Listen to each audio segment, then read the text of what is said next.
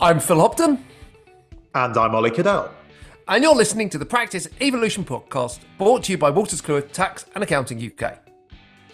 In this podcast series, we talk to industry leaders, influencers, fellow accountants, and technology experts to address key issues impacting you, the accountant, as you continue to evolve your practice and adapt to the ever changing needs of both your teams and your clients. Well, Ollie, we're back uh, and we are interrupting our, our um, calendar of Accountex specials. So um, many. So many of them. We're, we're interrupting our, our, our, calendar of Accountex specials to do something a little bit different this episode. Ollie, what are we doing this episode? Well, it's odd. I mean, we've been doing this podcast for almost a year now. We started almost in July 2022. And it's our show, and yet we've never done just a straightforward two hander between you and I, which has led to people asking me whether we actually talk to each other. Other than our little intros. But you're right, we haven't. And, and actually, we've chosen to do this episode on uh, a two hander because it's about a topic that's that's pretty important to you, right? And one that's timely as well. So, so what's our topic yeah. for this episode? What are we? What are we, Ollie? What are me and you going to get into this episode? Uh, well, it's June 2023 as we record this, and therefore Pride Month is upon us. And I've talked to other employees at Wolters Kluwer about this in the past. We had our culture festival in autumn of 2022, where I was on a panel talking about being your authentic self. And it was a, a fantastic session. Phil moderated that one. And we had people talking about different challenges that they'd faced. But I talked about issues that were particularly relevant to me as an LGBT plus person and the experience that I'd had in the workplace. And we we wanted to tackle this on the podcast head on. We did Black History Month last year. We've done International Women's Day where we handed over to Elise back in March. And we want to cover these important cultural affairs because ultimately we pride ourselves on the on the high quality of the culture at Wolters Kluwer. Yeah, and I think I think look, this is something that organisations do struggle with, right? We are so, yeah. and I think you put a great post on, um, I think it was LinkedIn last week, right? Um, uh, some friends of mine put some great posts about how far we've come, and sometimes yeah. we don't celebrate or look at how far we come. We look at what we haven't done or, or where we fall yeah. short. And as a country, for all of this country's faults, and you know, you can argue that we probably have a couple, but you know, let's not get into politics on the podcast.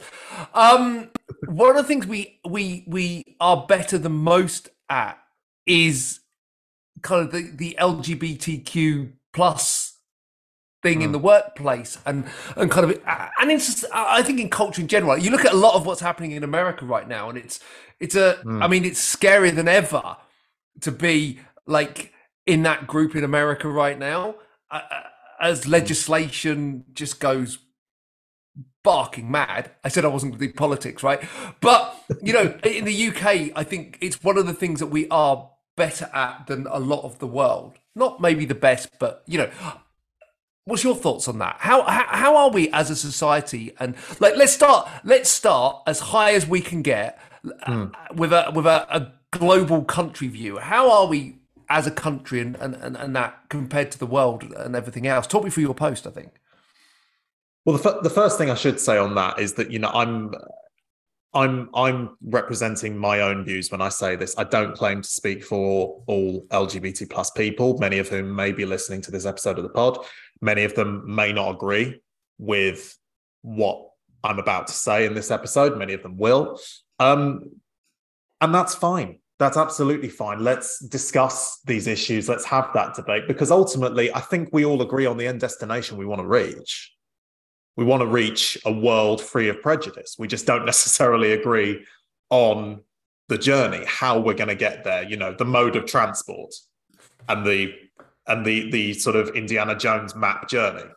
Um, we, I, I, love the fact that the journey is now in my head an Indiana Jones map yeah, with a plane all, flying across it. We all know that we want to get to Cairo, um, but yeah, the the post that I think you're referring to is the one after I was on um, Dale's live stream on LinkedIn last week. Yes. And he'd, and he'd asked me about Pride Month, and I, I gave it some further thought after that. And the, the the point that I wanted to make there is that a victory for now is not a victory for all time. Um, I think I think it was Tony Benn who used to say, I'm, see, I'm now quoting Labour Party figures. we said we wouldn't do politics. Um, but I think it was him who said words to the effect of, well, you never truly win. You just have to keep fighting. You have to keep pushing. Absolutely. And, and you do see that borne out in countries like America, where certain LGBT plus rights are starting to be rolled back in, in certain parts of the country, parts where it's um, devolved from a federal level to a state level. You know, Florida's the epicenter of that at the moment. Um, as far as we are in the UK, I think culturally, the sense of public opinion that I get is pretty advanced. I do think that. We aren't perfect. And there is a degree to which people who say they don't want to hear about it, you know, they don't like it being forced down their throats. They don't, they think that the LGBT plus community is receiving overexposure. There's a degree to which those people are masking darker instincts. But that in itself is almost a way in which we're we're ahead of the other parts of the world where homophobia can be openly expressed. Yeah, it's it's weird, isn't it? And I guess is it? There's a lot of contradictions wrapped up in this. Yeah, and I mean, my, I, I, wonder, right? Like, and, and I, I am a I am the the archetypal white middle aged cis man, right? Like, so so my my exposure to a lot of this is minimal.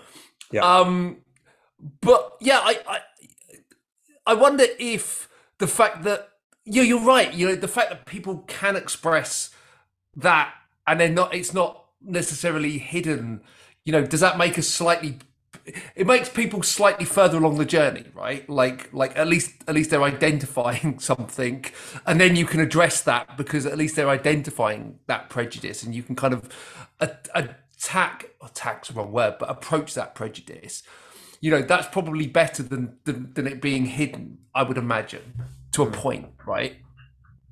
Yeah i think so. And i think uh, one of the things that i've seen a number of examples of in recent years is people particularly men of a certain age group say 40s 50s 60s reflecting on the working environments, the social environments that they've occupied in their lives, and the kind of prejudice that may have existed within them. I actually think one of the best examples of this that I've seen was a panel that Paddy Power did a few years ago, which was talking about the homophobic culture that existed within football dressing rooms.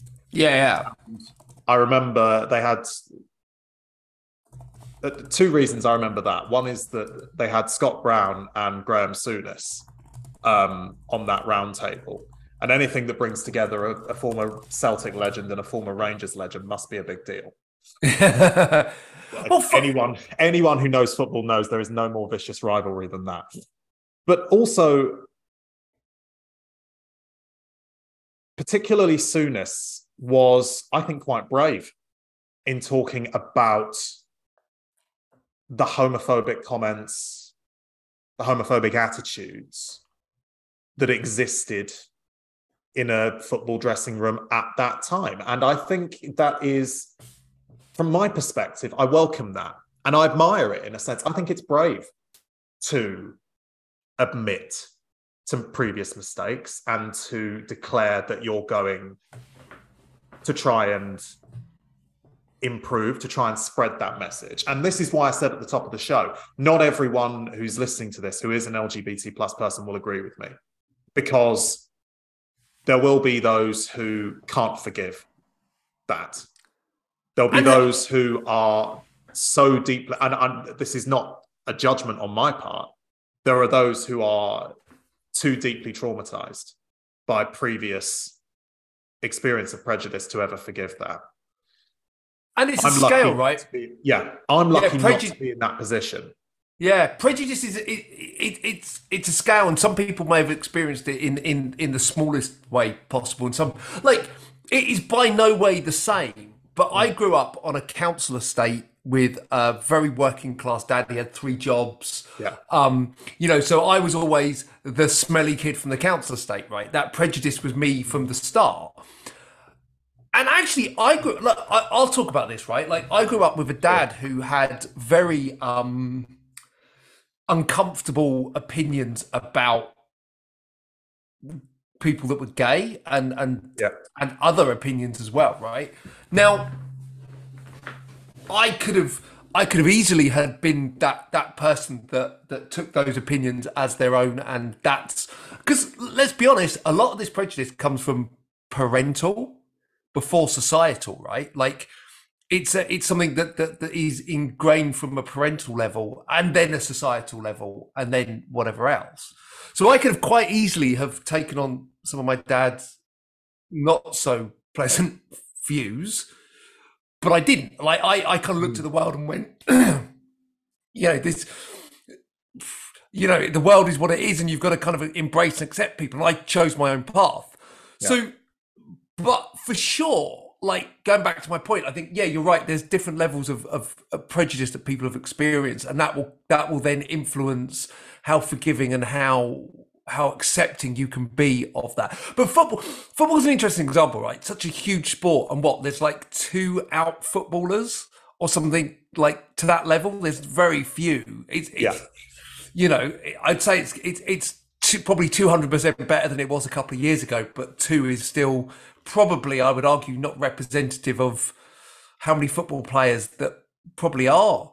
Yeah, and I think it's it, it it's important to recognize at this point that there's sport is a binary issue in that. I I actually think that football and other mainstream sports are doing great work in trying to support gay people.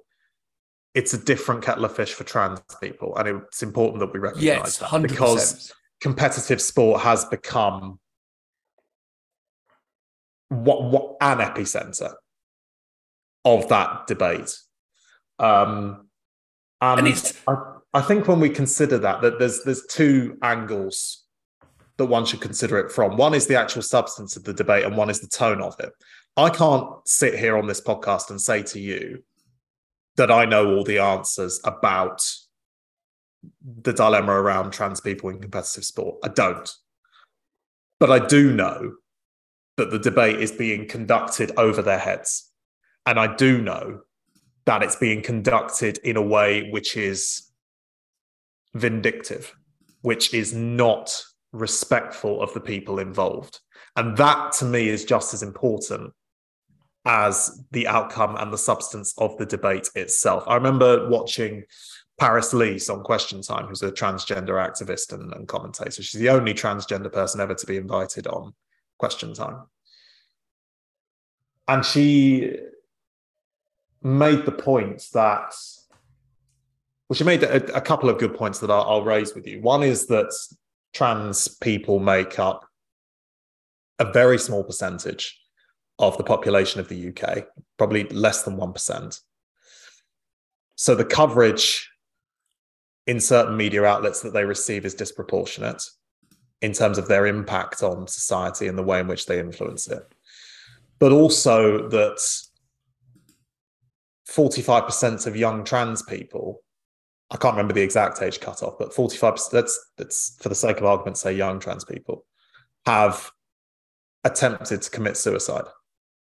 Not just thought about it, attempted. And in very few quarters is the question being asked what is the what is causing these kids to feel so desperate and alone and that's to do with the tone of the debate.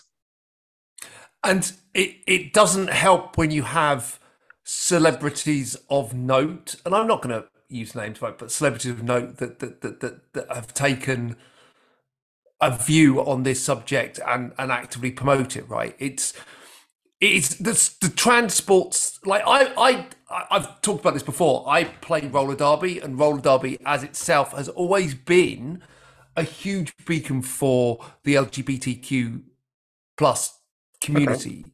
We've got um, ice skate for Eastbourne, and we have uh, have and have had trans skaters. We've had yeah. f- female identifying skaters, and and gay, straight, and pretty much everything in between. Right? It's a it's a it's an amazing sport where everyone is accepted and everyone is welcome, and there are teams, regardless of where or who you identify with, that you can play for and it's fantastic, right? It's it's amazing to to train, and I train with I train with juniors, so yeah, younger skaters.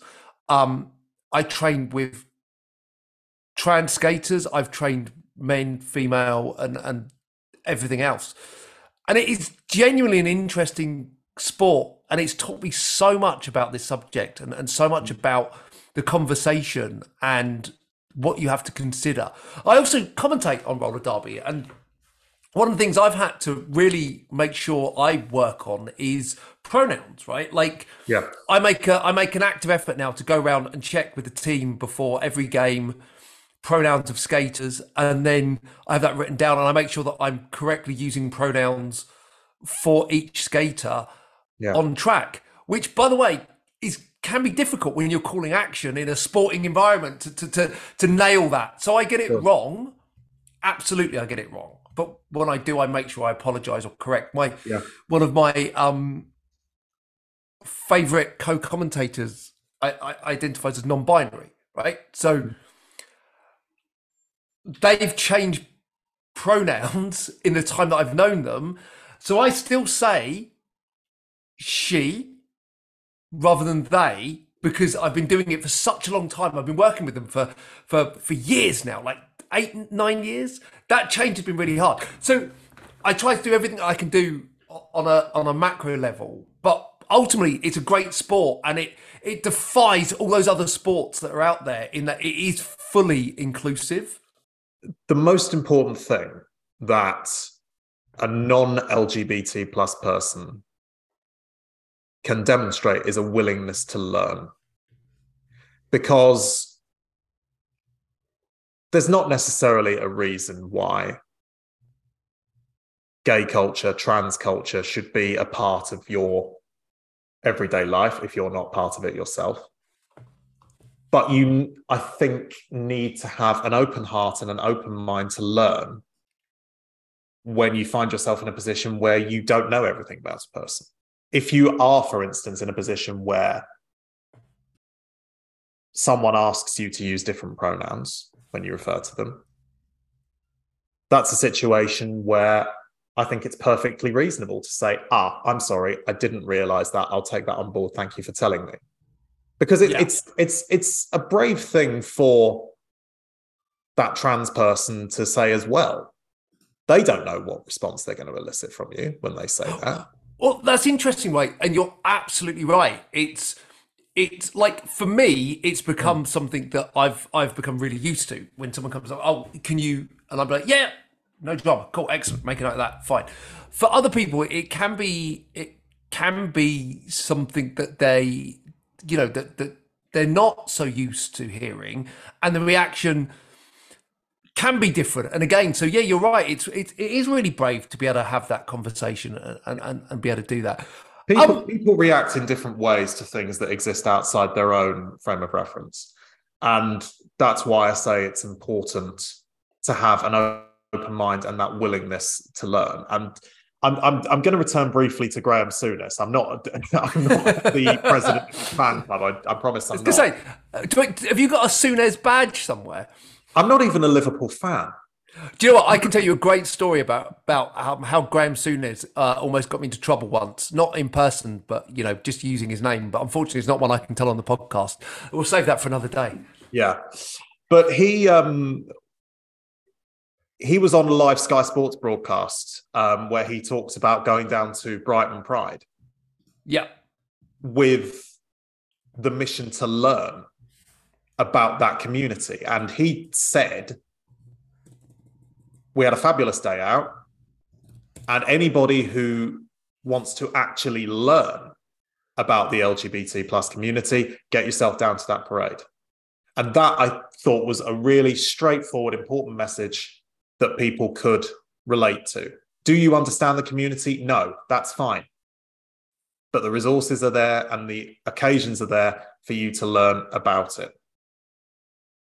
Yeah. No, I think that's I think that's great. So look, let's let's get a little bit more macro right. Like, sure. Let's talk about um, organizations and businesses and, and, and, and everything else. So yeah. how can organizations mark Pride Month and create a more supportive ethos for for LGBT plus people throughout the rest of the year, right? Because I think we mm. talked about we talked to this to Dale about this. Mm. That like Black History Month is great, but you know what about the? It shouldn't be forgotten the the other eleven months of the year. Yeah. Um, and I'm a, I, I, yeah, I make the assumption, but I'm assuming you share that similar view. So, so what can yeah, organisations do, and how do we how do we do that outside of that month? Yeah, well, I mean, the, the other point that Dale and I think we had Kaylee on the um, same podcast, didn't we? Kaylee Graham from Telaroo, and she she expressed similar sentiments that you know, Black history is human history, and the same is true of LGBT plus history as well. the The dilemma for me is that we have to uh, we have to distinguish between the world that we would like to live in and the world that we do live in. And I would love to live in a world where human history is one and the same, regardless of what demographic you fit into. But that's that's a very far off world. That's utopia. So I I do still think that Black History Month, Pride Month, International Women's Day, these occasions that that mark the contribution of different aspects of society are important. To answer your question about how organizations can market, I think the most important thing they can do is give people who identify as being part of that community a voice. I don't necessarily believe that the classic rainbow logo is the best way of marking the occasion. And you hear many stories of global brands who will do that in some countries but not others because of the political or public reaction that they anticipate. And we live in a world where information is readily available. People see through that. It's it's not sincere people see it as a cash in rainbow washing they call it now um i think the best thing that organizations can do is approach it from a much more human level and approach it internally before they approach it externally. So when we did that panel on the Culture Festival last year, and I spoke about that, I, I don't know to what extent um, LGBT employees at Wolters Kluwer Tax and Accounting UK have been invited to do things like that. I know there are initiatives going on across Wolters Kluwer more globally, um, and I'm not suggesting that we haven't done that in the UK division. I'm just saying I don't know. But that I think was a really good example of giving someone the opportunity to talk and giving everyone else the opportunity to listen and to hear a human story. That's got value, it's got worth, and it's something that can't necessarily be measured in the kind of statistics that you hear churned out on the BBC. So that I think is the best thing that can do. It. And if you are running a smaller organization that may not have the LGBT community represented, if you if you're running an organization of say five staff, it's perfectly possible. Then reach out to the broader industry community because it, because it is there, it is represented, and there are parties there who are willing to impart their experience as long as you are willing to learn. Yeah, I think that's I think that's a really really good point. Um, and you're right. It, it, it's so important that we highlight this these issues beyond just the virtual virtue signaling that, that that does tend to happen over this month. Like organizations that never talk about these issues all of a sudden it's at the forefront and then the next week they're back to yeah. whatever it is right? It, it, it's not it's not it, it feels like doing it for the sake of doing it. And you're right it always it always concerns me when you see an organization that in one country is is kind of like yay you know look at our rainbow flag on everything but yet operate in other countries that where it's more tricky yet I, I've got one particular brand in mind which I won't name on the podcast because it's not my my place to do that. But suffice to say, it's a household name consumer brand that went big on rainbow logos in the United States and in the UK, and kept very very quiet in, for instance, Saudi Arabia, where it's illegal to be gay. Yeah. And it, it's I, I'm not passing moral judgment on that myself. I'm simply making the point that the internet exists and people yeah. who are socially aware and who care about these issues will see through that in an instant because the information is readily available to them. People are not daft. They don't fall for insincere stunts like that. No, we're we're far more um, aware and far more kind of awake as a society than we've ever been, I think. And you know, the the world is a much smaller place now, and I don't think you can get away with with that kind of potential cynical activity. I, I you know take it as you as you will. So I I kind of I love Pride Month just because um you know it does bring up these conversations and it does kind of focus people um and it's oh you know it, it's it's also accompanied by some fun stuff that happens to highlight the events, right? Like you've got Pride yeah. and Pride. Even even my little sleepy town of Eastbourne now has a Pride festival. I was um I skated in the very first one that they did a few years back. Um and now they've they've moved it from being something that that literally was somewhere where no one could see it to somewhere where it's a bit more central in the town. Which is lovely. It's nice to see that the evolution of that. Um so You're only up the road from Brighton, to be fair. I, it's a very different place, though. I mean, it's geez. not. It's not had to spread far geographically, Phil. Let's be fair. Geographically, no. um, yeah, geographically, no. Uh, socially and economically, a little okay. bit, right? Like mm-hmm. true story. Like in Eastbourne, there was there was genuine there was genuine complaints mm. um, about having a Pride festival near the centre of town, and that's why it was moved to the outside of town. Right. Like I think the complaints were were, were veiled around the um around uh you know it would it would damage the the kind of um businesses that would have to kind of where the traffic couldn't go and i'm like it's going to have the exact opposite effect of that because more people can be there but you know again we've evolved over that time and in five years it's now a much bigger thing with a big party in the park and we actually get some people that you you know so it's a pretty yeah. cool thing but i guess why is pride why does pride remain important to the wider society and and what's its personal significance to you? I first experienced Pride when I was a singer, and I did a gig at the Facebook offices in London. They had a big office just off Euston Square.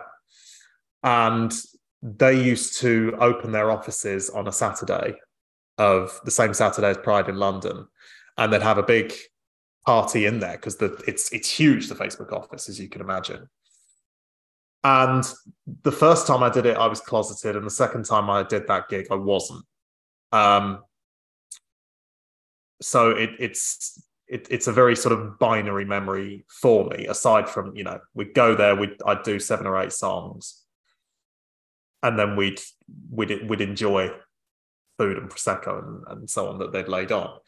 Um, and I've always remembered there's there's a song that we did which is from uh, Dear Evan Hansen, uh, the musical, and it's called "You Will Be Found," which has very pertinent lyrics for Pride. It's a really popular song among the the LGBT community. If you are uh, a musical theatre fan, which stereotypically many are, and I, I remember I, was singing next to a friend of mine who could see that I was shaking during the chorus of that, and he held my hand during that. I've always remembered that. Um, so there, there are there are sort of little snippets of time that I associate with with Pride, which are, you know, not grand gestures. They're not big campaign banners. They're just moments in a human being's life that resonate, and that to me can be the the most convincing thing of all. Um, they're often, the, the, for the record, they're often the most important ones, right? Yeah. Like it's those little moments. Every every every story that that people tell, it's it's always based around those little moments that they remember. And as time goes on, mm. the detail around the edges fade, but it, those moments almost forever. So they're they're actually the most important ones. Yeah, I think so. Um, and then I, and then I'd seen the parade, been around the parade, and last year in 2022, I was actually in it um, because my boyfriend at the time worked for the financial ombudsman, and they had a regular slot in the parade. So we walked the full length of it from I can't even remember where we started in the parade. I know it ends around Whitehall. Um, and it was incredible. I mean, I've, I've never had an experience like that. And I didn't know that it would necessarily be my thing. I certainly didn't think it would be my boyfriend's um, because he's a more reserved personality than I am. Um, but it felt truly, truly special. Um, aside from the fact that it's a long old way to walk without a toilet, it really is. and that literally people that counts me out.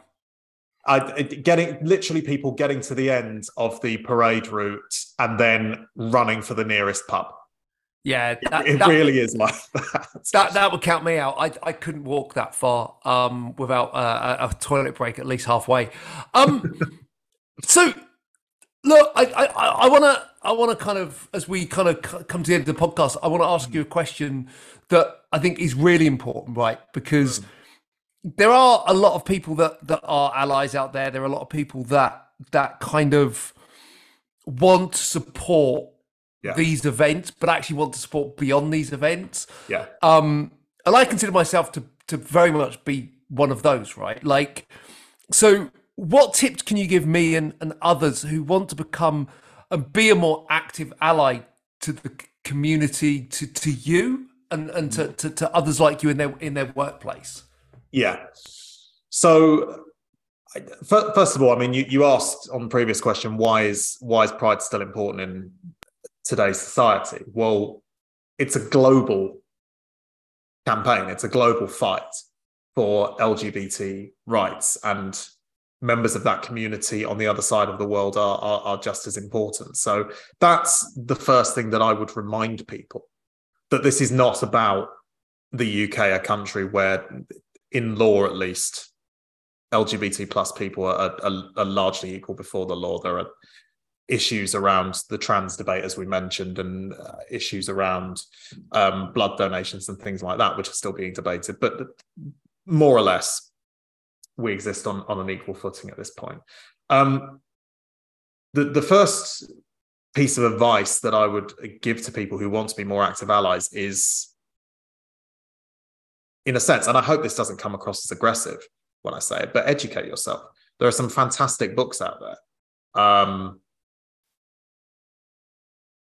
from people who who have been through an age where homosexuality was illegal in this country, people who lived through Section 28 when they were at school, as I did. Um, so that that I think is is the first step. Find those resources. You know, we we live in an age, as I said, where edu- uh, where information is readily available. So it's not a difficult thing to do to seek out those sources. Second thing I w- would say is challenge your friends, your family, people who who may not know the impact of the things that they say. And when I say challenge, I don't necessarily mean taking people to task. I mean gently asking them what they mean when they cast aspersions about a particular community. The, the vast majority of people who ask why Pride parades still exist are people who've never been to them. There are some people who, of course, go along, you know, with with printed um, messages from uh, from the Bible or whatever, and they're there to be deliberately provocative. But by and large, people who um, ask why Pride still happens are people who've never gone, and they've developed a a paper skeleton in their minds of what pride actually is. I've I've seen people on social media this week who have insisted that pride is a parade of thousands of naked men walking through the street. I don't think I've ever seen a naked person on a pride parade. Hold on, hold on. If if that's the case, I'm definitely not going to go now. You've, you've put me off. That's that's the only reason I was going. um, and and ultimately remember it's not difficult it's not difficult to challenge homophobic people because the position doesn't stand up to scrutiny. Um, you know my my my dad always used to say to me that, that there's a difference between being mad and being stupid. Well that's true but fortunately homophobic people tend to be both. Um, and I, have seen uh, I, the best example that I can give you to illustrate that was because I'm an Arsenal fan, I'd follow them on Facebook and so on. And I saw their Pride Month post at the start of this month. And of course, there's a deluge of people um, from various parts of the world, including the United Kingdom, who are asking why it is that Arsenal are doing that. And many of them are insisting that their support for LGBT plus people is the reason that Arsenal didn't win the Premier League this season. Genuinely, that's I've, I've seen that written many, many times. I think there's I think there's many reasons that didn't happen. I'm pretty sure I'm pretty sure that reason is in in definitely in the bottom one percent, if not lower. um, and you know, it, it it one Google search is all it takes to find out that actually will Manchester City, who are the current Premier League champions, and you can probably clip that for for various years to come. I don't see that changing.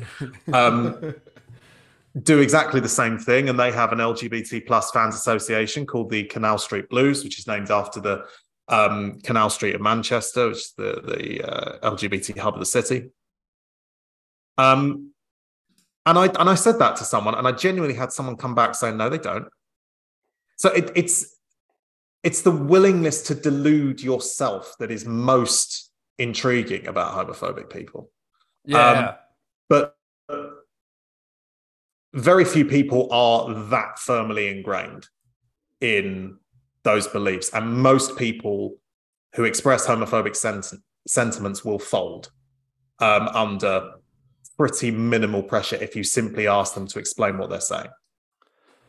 And, you know, rightly so because there's no justifiable argument mm. for that right like it's not it's not a point you can it, I, I, it's not a point that is defendable um mm. you know it's interesting ollie this has been a, a for me it's been a really interesting chat and to do our first proper two hand on the podcast and to do it about a subject that that, that clearly is very passionate to you and and mm. clearly i have a i have an interest in as well um hopefully everyone listening to this will, will be able to take something from it, be it hints and tips about how to build a more inclusive organization, um, or just about how to support those friends and people you know that that that will still unfortunately mm. have face homophobia or transphobia or or whatever it is because mm. whilst we are better than some as a as a country, as you've pointed out. We're still not. You know, there's still always work to be done. That fight is never going to be won, and it's always going to be a, a battle. There's always going to be people that put those things on posts, and you know. So look, thanks. I think it's been a, a, a really interesting and insightful conversation. It's been terrifying for me. it's been ter- I normally I normally come on this show expecting to ask questions, not answer them. It's been, um, it's been, te- it's been terrifying for me as well. I, do you know? I, I do want to um, quickly before we before we finish. I do want to say something quickly about um, bisexual people because we haven't talked about them um, in great depth on the podcast, and it is an important issue. And I say that because um, LGBT plus people are not immune to bigotry themselves, and some of the most common remarks I see about bisexual people, and one of my closest friends is is bisexual. He's in a very happy relationship with with a woman. He's been in relationships with men.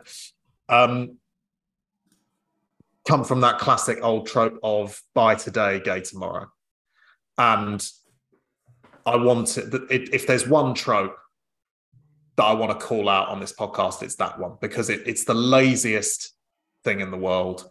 And it is often peddled by members of the LGBT plus society who should know a lot better. And I want to make that point because I think it's important to point out that none of us are perfect. And that's why the willingness to learn and improve and adapt is so important. Yeah, I, I, think that's a that's a that's a really really good point, and I think you you you see it within. I see it as an outsider that even within that community there is sometimes negativity towards other elements of that community. Yeah, and you kind of think, well, if you can't support your own community, how do you expect others to support that community? It becomes really it, it makes a complex situation, or sorry, a situation that shouldn't be complex even more complicated. Um, but no, you're you're you're absolutely right. Um, well, look, um, that's it. For, I get to read this bit. I never get to read this bit. That's it for this episode of the Practice Evolution podcast. You can find out more about Wolters Kluwer Tax and Accounting UK by visiting wolterskluwer.co.uk or connecting with us on LinkedIn or following us on Twitter. And remember to subscribe, rate, review this podcast on whatever platform you're listening on. Ollie, thanks so much for um, swapping seats for this episode and allowing me to talk to you about something that I think is super important. Um, hopefully, um, uh, it was okay for you. Yeah, don't worry, listeners. You'll have me back in the chair for the next one. Excellent. Well, look, thanks for listening, and uh, don't forget to check out all of our um, additional podcasts, including um, many more episodes that we recorded at Accountex uh, with some great content coming up over the coming weeks. So, thanks for listening, and uh, we'll catch up with you soon. Cheers. Bye bye.